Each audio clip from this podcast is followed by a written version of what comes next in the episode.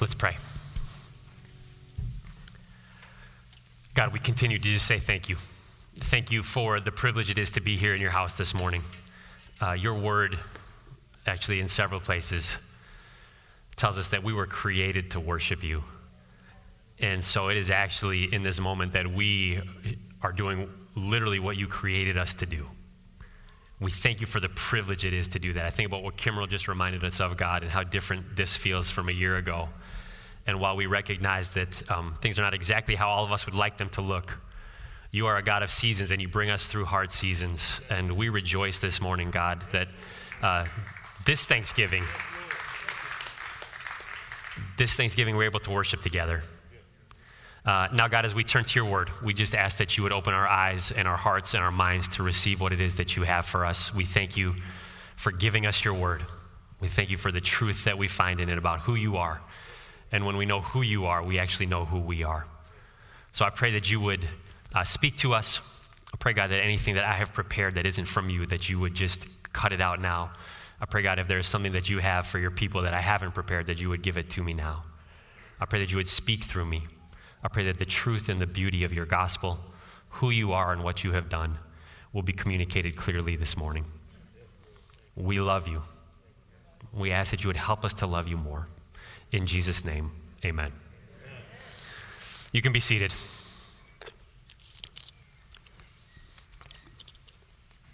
It's wonderful to be with you all again. Welcome, welcome again to those who are watching online. Um, I am Excited for a few days off this week? Anyone else? I see some hands. I'm excited to, to eat a bunch of food. Uh, and I also just want to say uh, how thankful I am to all of you for continuing to dig in here at Abundant Life Christian Fellowship. Um, God has seen this church through a lot over the years. And, and one more notch in that belt is how He has seen us through COVID and this season. And uh, He is continuing to build this church and it is a privilege and joy to be a part of it. And so I just want to say thank you to all of you who, uh, who continue to call this your home and are, are continuing to dig in and, and learn and grow in what it looks like uh, to live on mission for Jesus Christ. With that, we're in Mark. Shocker, huh? Mark chapter 7, uh, verses 1 through 23. Mark 7, 1 through 23. Give you one minute to get there, and it will also show up on the, the screen. Here's what it says. It says, Now when the Pharisees gathered to him with some of the scribes who had come from Jerusalem, they saw that some of his disciples ate with hands that were defiled, that is, unwashed. For the Pharisees and all the Jews do not eat unless they wash their hands, holding to, to the tradition of the elders. And when they come from the marketplace, they do not eat unless they wash. And there are many other traditions that they observe, such as the washing of cups and pots and copper vessels and dining couches. And the Pharisees and the scribes asked him, Why do your disciples not walk according to the tradition of the elders, but eat with defiled hands? And he said to them, Well did Isaiah prophesy of you hypocrites. As it is written, This people honors me with their lips, but their heart is far from me. In vain do they worship me teaching as doctrines the commandments of men. You leave the commandment of God and hold to the tradition of men. And he said to them, You have a fine way of rejecting the commandment of God in order to establish your tradition. For Moses said, Honor your father and your mother, and whoever reviles father or mother must surely die. But you say, If a man tells his father or his mother, Whatever you would have gained from me is Corban, that is given to God, then you no longer permit him to do anything for his father or mother, thus making void the word of God by your own tradition that you have handed down. And many such things you do. And he called the people to him again and said to them, Hear me, all of you, and understand. There is nothing outside of a person that by going into him can defile him, but the things that come out of a person are what defile him.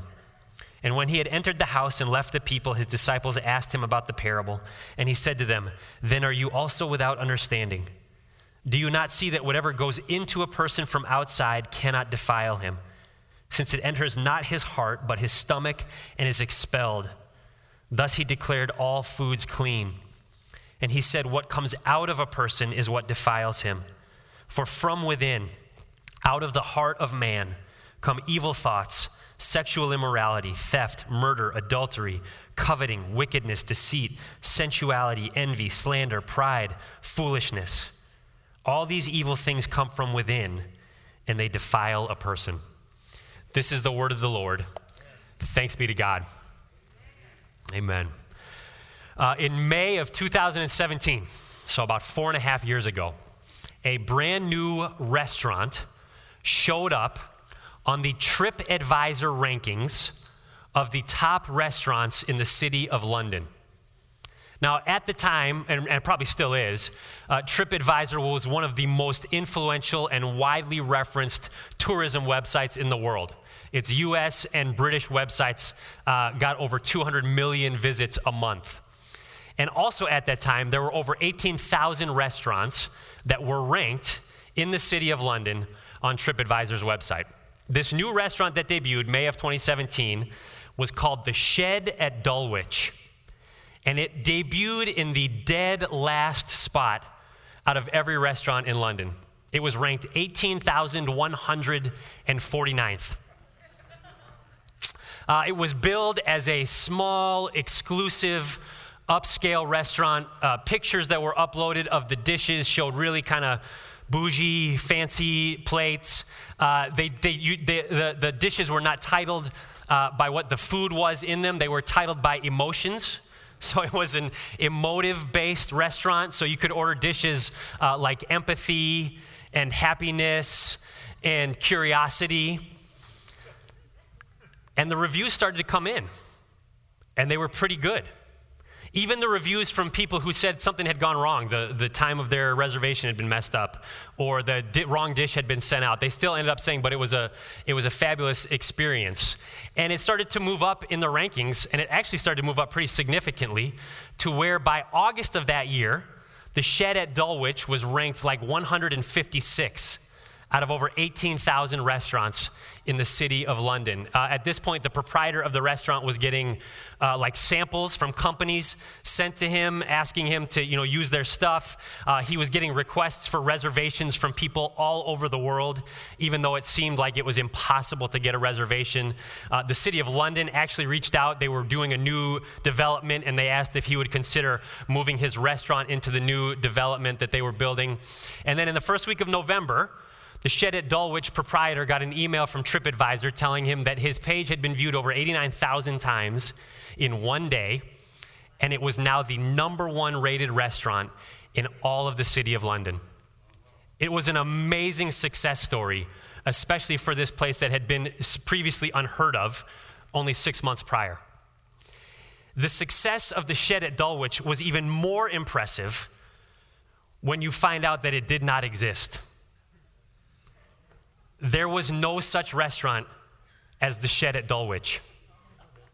The Shed at Dulwich was created by a freelance writer who lived in a backyard shed in the Dulwich area of London. He created a fake restaurant profile on TripAdvisor. He uploaded pictures of dishes that looked like they were really fancy food, but in actuality, they were bleach tablets and shaving cream. He bought a burner cell phone to serve as the phone number for the shed at Dulwich. And everyone who called to get a reservation, he simply told them they didn't have room, which only added to the mystique of the restaurant. For the address, he did not give a house number, only the street that he lived on, which again did not raise red flags. It just added to the mystique and the exclusivity of the restaurant. And then he had friends and family begin to fill out fake reviews on TripAdvisor to the point that out of 18,149 restaurants, it was the number one rated restaurant in the city of London in 2017, but it did not exist. It's a true story. You can find videos of him on YouTube answering phone calls from people, and it's, it's kind of funny. He'll be like, Did Jackie refer you? And he's like, Oh, you don't know Jackie? Then I'm sorry, I can't get you into the restaurant. he'll be like, How many Instagram followers do you have? And if they don't give him a high enough number, which is everyone, he says, Nope, sorry, we don't have space at the restaurant.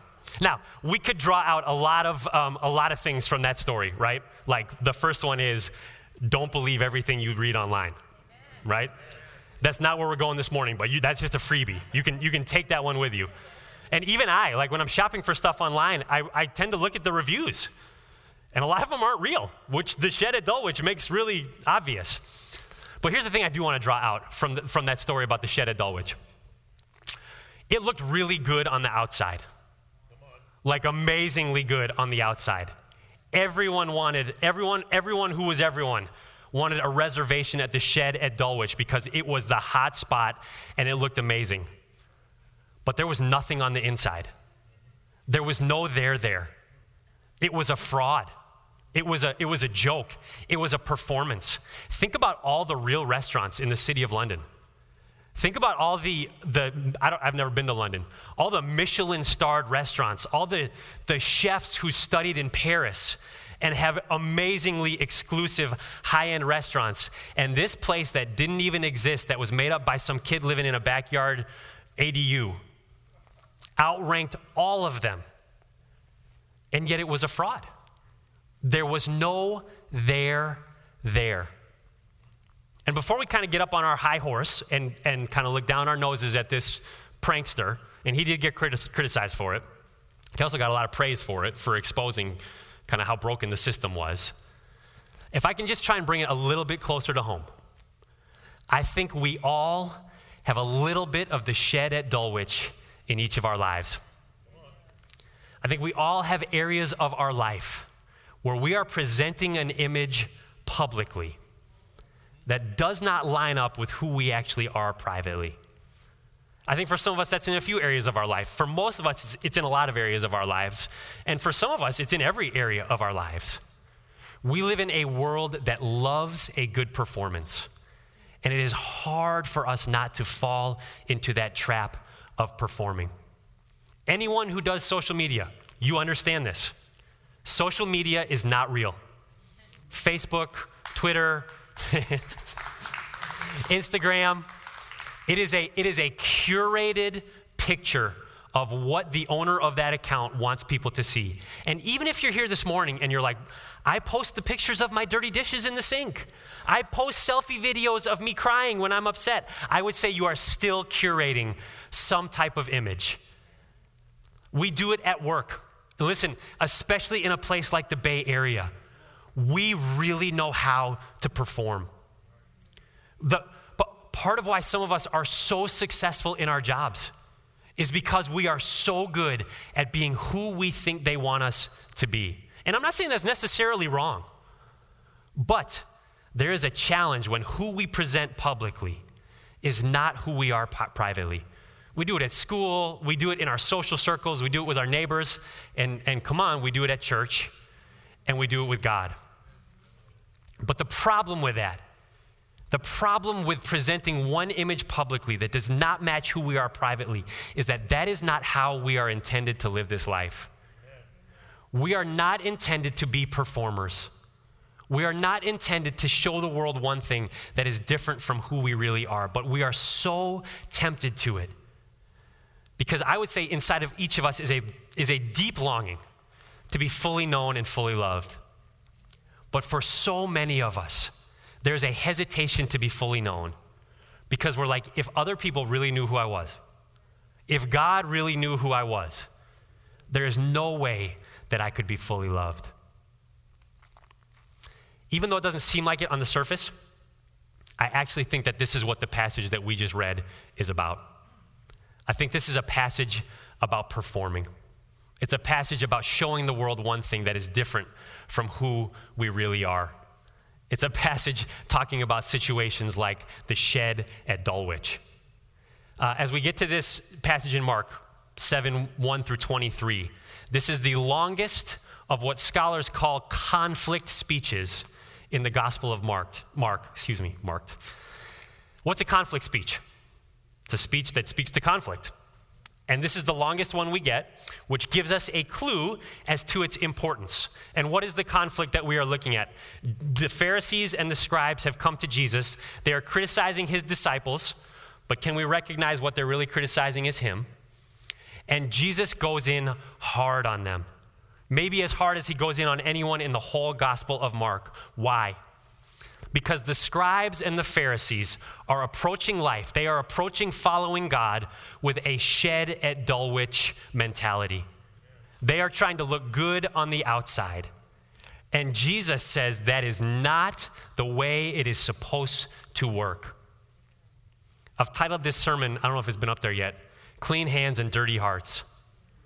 Because that is what the scribes and the Pharisees were walking with. Their hands were clean. On the outside, they looked good. But on the inside, there was a lot of brokenness. We're going to see three things in this passage that God wants from us. Actually, we're going to see two things that God does not want from us.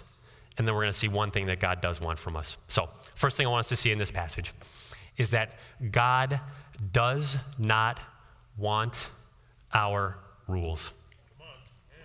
God does not want our rules. Let's turn back to the text. So here's Jesus. Uh, you know, it's funny. Uh, very often in my sermons, some of you will probably pick up on this, I will say something about the context of the passage. Like, we got to look at this passage in light of what we read last week or two weeks ago. A couple of the scholars I read this week were like, this passage has nothing to do with the passage that came before it. So, don't need to worry about what came before it. If you're here just for today, this, is, this can stand alone. Uh, here's Jesus. Pharisees and the scribes come to him. They see that his disciples are not doing the ceremonial washing of their hands before they eat that was expected. Uh, when Mark says in verse 3, the Pharisees and all Jews do not eat, that was probably hyperbole. It probably wasn't every Jew, but many Jews from the influence of the Pharisees and the religious leaders did this ceremonial washing of their hands before they ate. They come to Jesus in verse 5 and they say to him, Why do your disciples, really what they're saying is, Why do you? Not walk according to the tradition of the elders, but eat with defiled hands. Now, to get an idea of what's going on here, we need just a quick history lesson. And I know some eyes are glossing over there, but it's going to be quick. God saved his people, the Israelites, out of slavery in Egypt, and he took them into the wilderness, and he met with them where? Mount Sinai.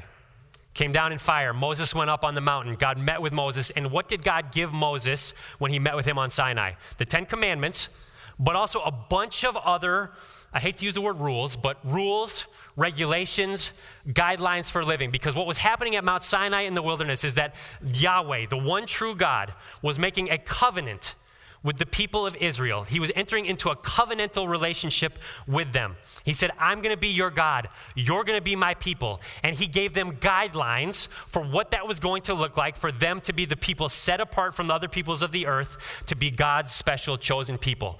That was what he gave Moses on Mount Sinai, and it came to be known as the Mosaic Law. Mosaic, Moses, law rules, regulations, guidelines for living. And that is what regulated how the, the Israelite people lived or were supposed to live. For those who know the rest of the story, it didn't go great, but that's how they were supposed to live. That was over a thousand years before we get to this moment where the Pharisees and the scribes have come to Jesus. And in that intervening period, a second set of rules has cropped up. It was called the oral law.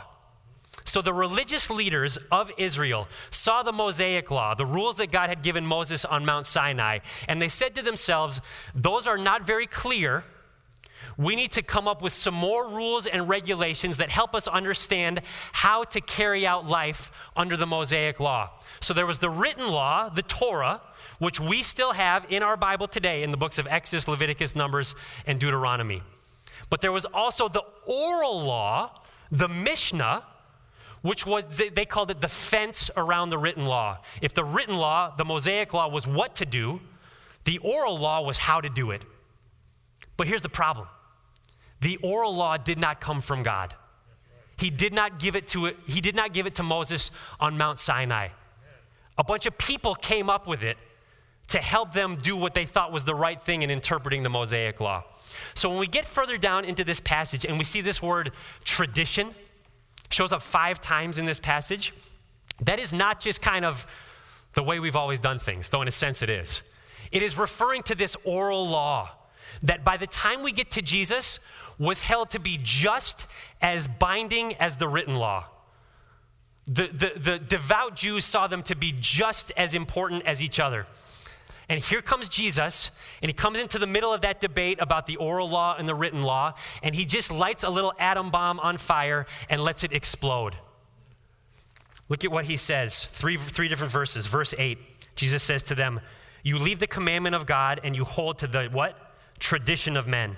Verse 9, you have a fine way of rejecting the commandment of God in order to establish what? Your tradition. Verse 13, thus making void the word of God by your tradition that you have handed down, and many such things you do. Here's the thing about the, the oral law, or, or, excuse me, here's the thing about the written law, the, the Mosaic law. It did have provisions for hand washing before you ate, but it was only for the priests. And here's what happened in the oral law, they brought it over to everyone. And they said, well, if the priest should do it, everyone should do it. And Jesus is like, no, no, no, no, no. That's, that's not what it says. Here's what he's saying I don't want your rules. I don't, you, you guys have added a bunch of rules, a bunch of extra stuff that God did not ask of you, and you don't need to be bringing that up in here. I don't want that. Time does not permit us to dig into verses 9 through 13, this thing about Corban and devoting things to God. It's the same idea. You could devote something to God and then keep it for yourself until you died, but no one could touch it, and per the oral law. And so they were using that to not have to actually support their elderly parents because they'd already committed it to God. And Jesus is like, no, no, no, you've missed the whole point. I don't want your extra rules. They had created something that didn't really look like what God had intended when He set out, here's how I want your lives to look when you follow me. Imagine for a moment, and for some of you, I know you're going to need to suspend your disbelief. Imagine for a moment that you were playing in a pickup basketball game. I love basketball. Picked up my sixth grader from school one day this week, and she said they played basketball in gym, and I was like, yes. And she was like, I hate basketball. okay. Imagine you're playing a pickup game of basketball, and there's someone in that game who, who decides that they need to import the rules of soccer into the pickup basketball game that you are playing. And so the game starts, and, and someone's dribbling down the court, and they start freaking out, going, No, no, no, no, no. You have to use your feet. You can't use your hands. And then someone takes a shot, and they go, no, no, no, no, no, you, you can't shoot like that. You got to bounce it off of your head. And then because they're trying to bring soccer rules into it, anytime someone comes within a six foot radius of them, they drop to the floor and clutch their ankle and writhe in pain. a few soccer fans in here. Whatever, now, now, now imagine that that person is not an anomaly, but they actually convince everyone else in that basketball game that that is the way you're supposed to play basketball. And all of a sudden, it becomes this deal where you're on a basketball court kicking a ball with your feet, trying to head it into the hoop. Might be fun, might be entertaining. It's not basketball. It doesn't resemble, it's just this strange, uh, crazy hybrid that it, like, it looks a little bit like basketball, but it's not basketball. And that is what had happened to the Israelite culture by the time we get to Jesus, especially at the high levels of religious leaders. They had taken what God intended, they had taken how God intended life to be done, and they had imported all these extra rules and guidelines and expectations to the point that it did not even resemble what God had intended for his people. And that is why Jesus goes in so hard on, on, on these religious leaders. And here's the thing it is really tempting for us to do the same thing. It is really tempting for us, especially those of us who've been in church for a while, to start adding in extra rules, extra guidelines, extra expectations that God never intended. What are you supposed to wear when you go to church? Well, hopefully clothes. Yeah, that's good. What's, what's the worship supposed to be like? What's the type of language that you're supposed to use when you're here? What's the pastor supposed to be like? Somebody's like, not this guy. What's he supposed to say? What's he supposed to do? Are we supposed to wear our Sunday best when we go to church? It is really tempting for us to add on a bunch of extra stuff that actually doesn't show up in God's Word. It is why it is so critical that this is not a book that just gathers dust on your shelf at home. It is why it is so critical that the only time you hear God's word, that, that, that Sunday morning, when the pastor reads the scripture, that is not the only time in the week that you are exposed to God's word. Because God's call on our lives is to follow this. It is not to follow extra stuff that is outside of this, but it's very easy for us to get confused. And that is why it is so critical that we know this book, because we are called to be discerning enough to know the difference between what God calls us to and what someone else has called us to.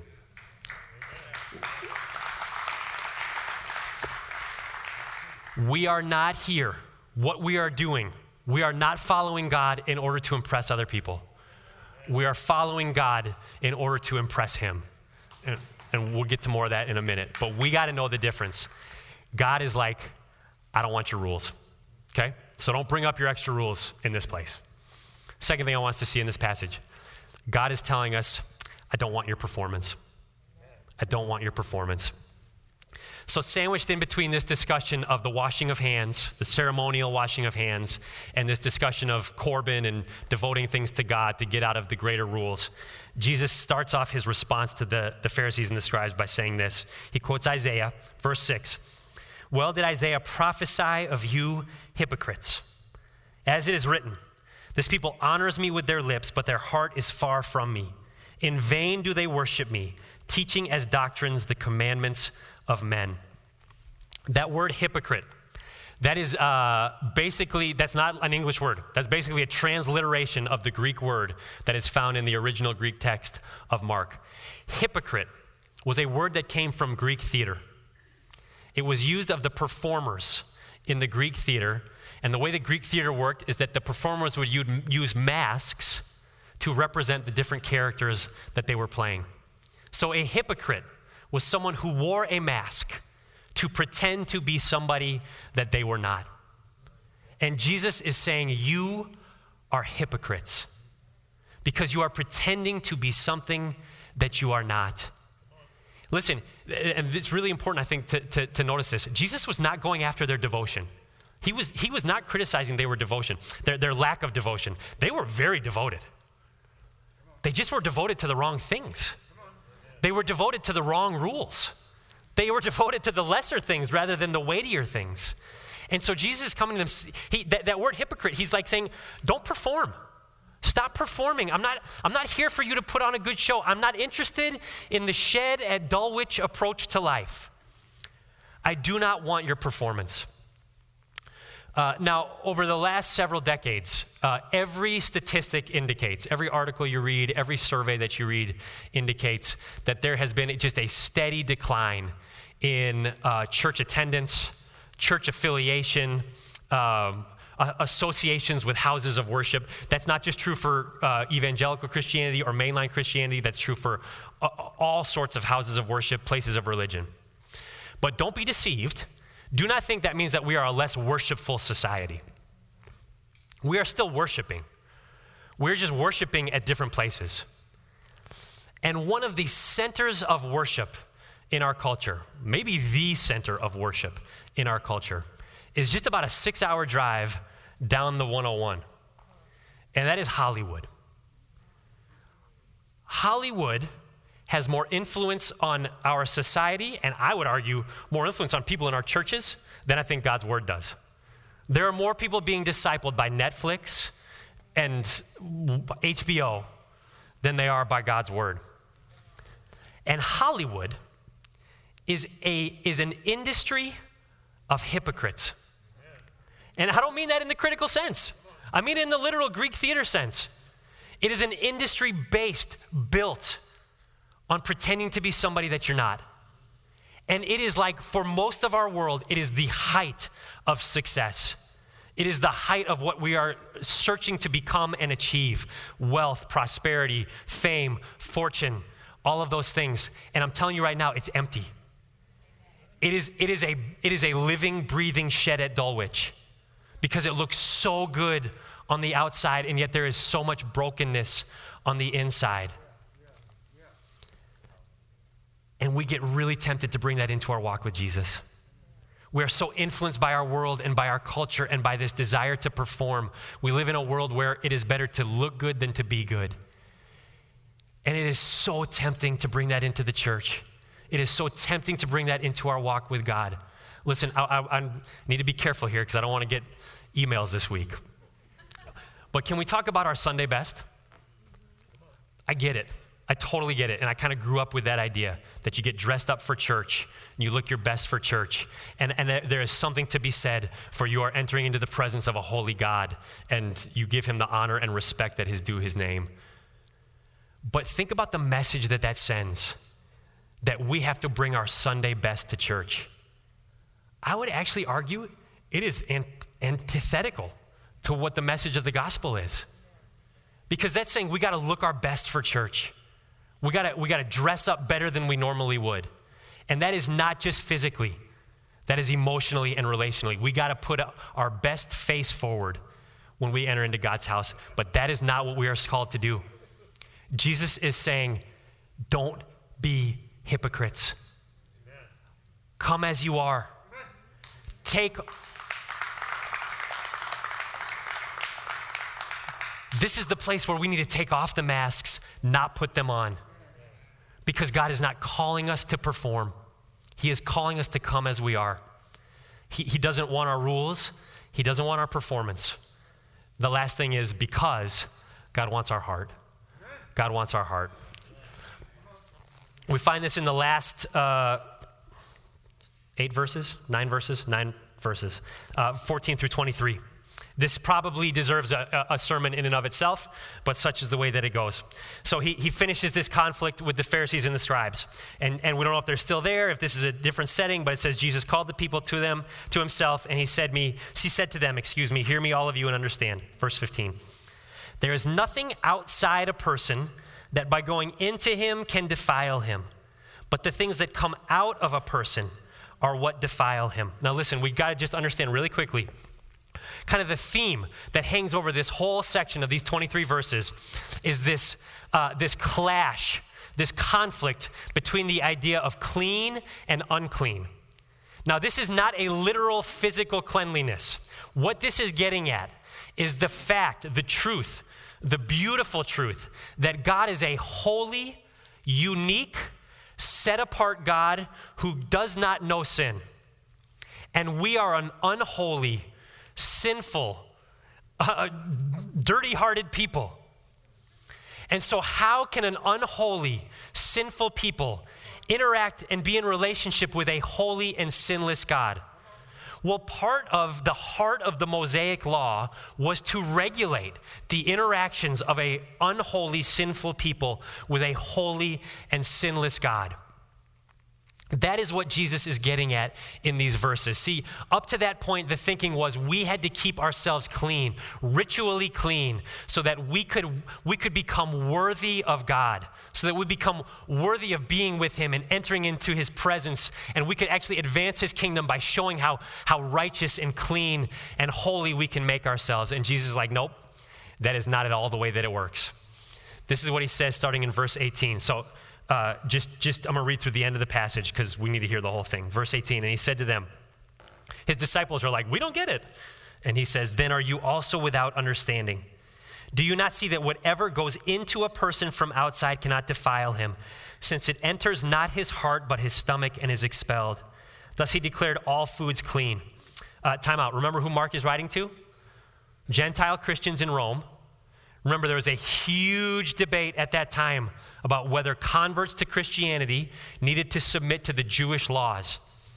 And here is Mark with a little parenthetical expression making it really clear for his Gentile readers hey, you don't have to follow the Jewish laws. That was good news for Gentile Christians in Rome. Yes, I will take bacon on that sandwich.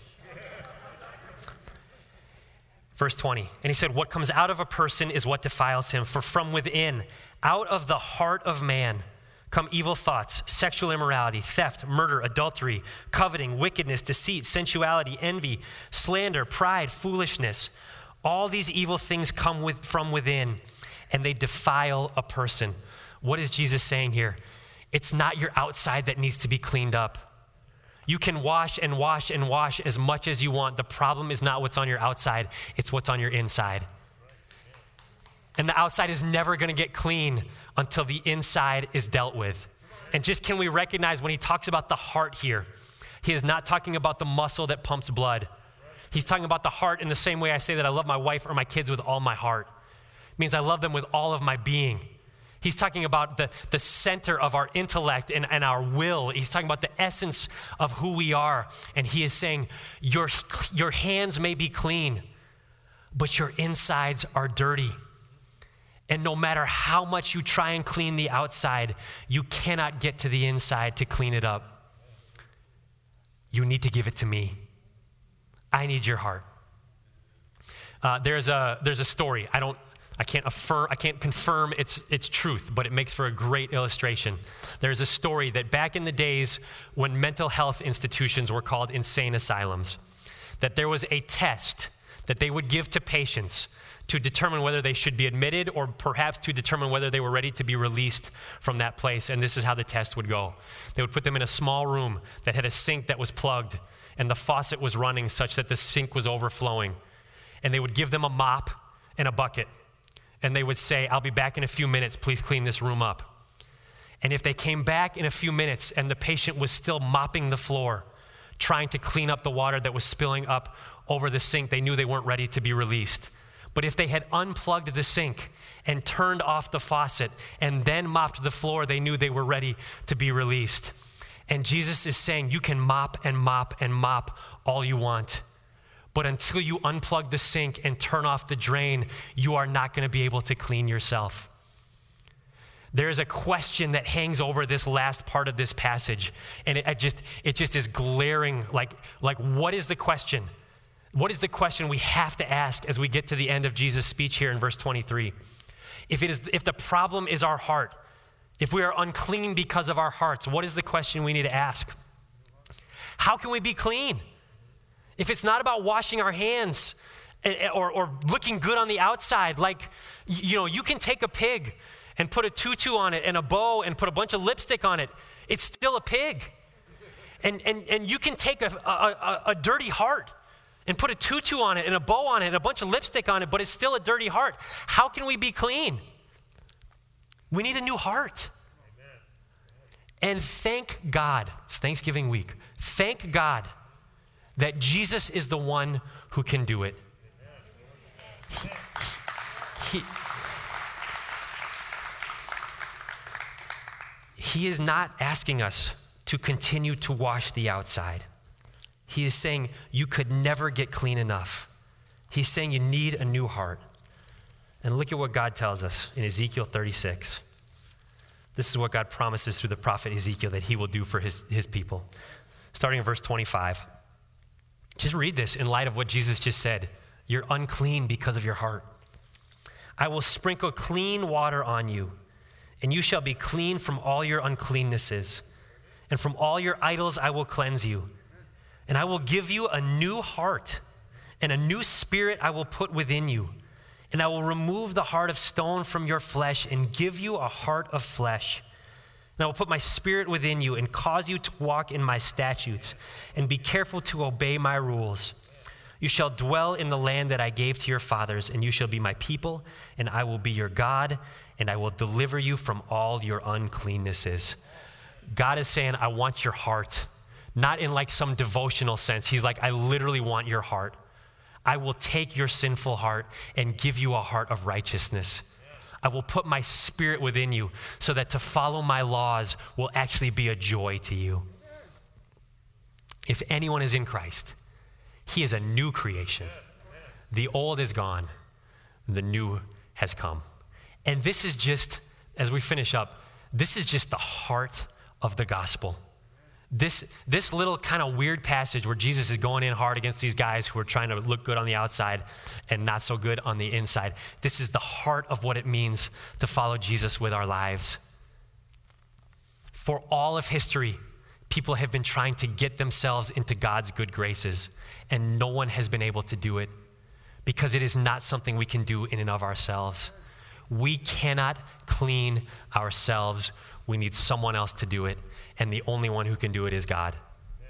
Jesus Christ did not come, live a perfect, sinless life, the only one who fulfilled the whole law, and then die on a cross in our place so that 2,000 years later we could put on a mask and try and pull ourselves up by our bootstraps and show God how good we are on the outside. He did not die on a cross so that we would come to church in our Sunday best and make it look like we got it all together and we're doing life the way it should be done. He died on a cross so that we could come here and fully expose who we are to Him and to the world. The message of the gospel of Jesus Christ is not clean yourself up and then maybe I will accept you. It is come as you are and I will clean you up.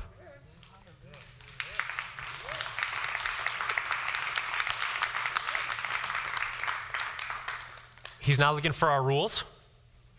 You don't need that. You, you, we don't need your extra rules. He's not looking for our performance. Performing is exhausting. And I know somebody here is weary today. Like, I'm tired of performing. He's looking for our hearts. Let's pray. God, we thank you for the beauty of your gospel. We, we thank you for just how completely countercultural it is to the world that we live in, which says hide your flaws, put, put your best foot forward, perform and perform and perform again. If you look good, you are good. And you say that, God, there, you say that there is, there is nothing you can do to make yourself good. And that's amazing because it takes the pressure off. God, I pray that you would instill in our hearts and our minds the truth that our only hope is you. That the outside is not really what matters to you, it's what's on the inside. And when what, what's on the inside gets dealt with, the outside will follow. God, speak to us this morning, encourage us, turn our hearts to you. And God, if someone is here today and they have not given you their heart, I ask that you would maybe even, even meet with them now. Pray all these things in Jesus' name. Amen. We're not going to have a song of response. And this is a time for you to continue worshiping God. It's also a time for you to do any business with God that you would like to do. If you don't know what it means to follow Jesus with your life, or if you feel His Spirit tugging on your heart today to say, I, I can do for you what you can't do for yourself, there's no better moment than now to, to either figuratively or literally bow your knee before the King of Kings and Lord of Lords. If there's something else that you feel God speaking to you about, about in this moment, Speak back to Him. Do that business with God that He has for you this morning. Let's worship, and I'll come back up for the benediction. Hallelujah. Hallelujah for your word, God.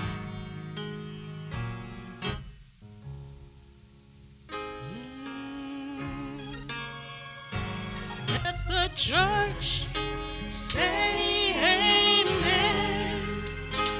Let the church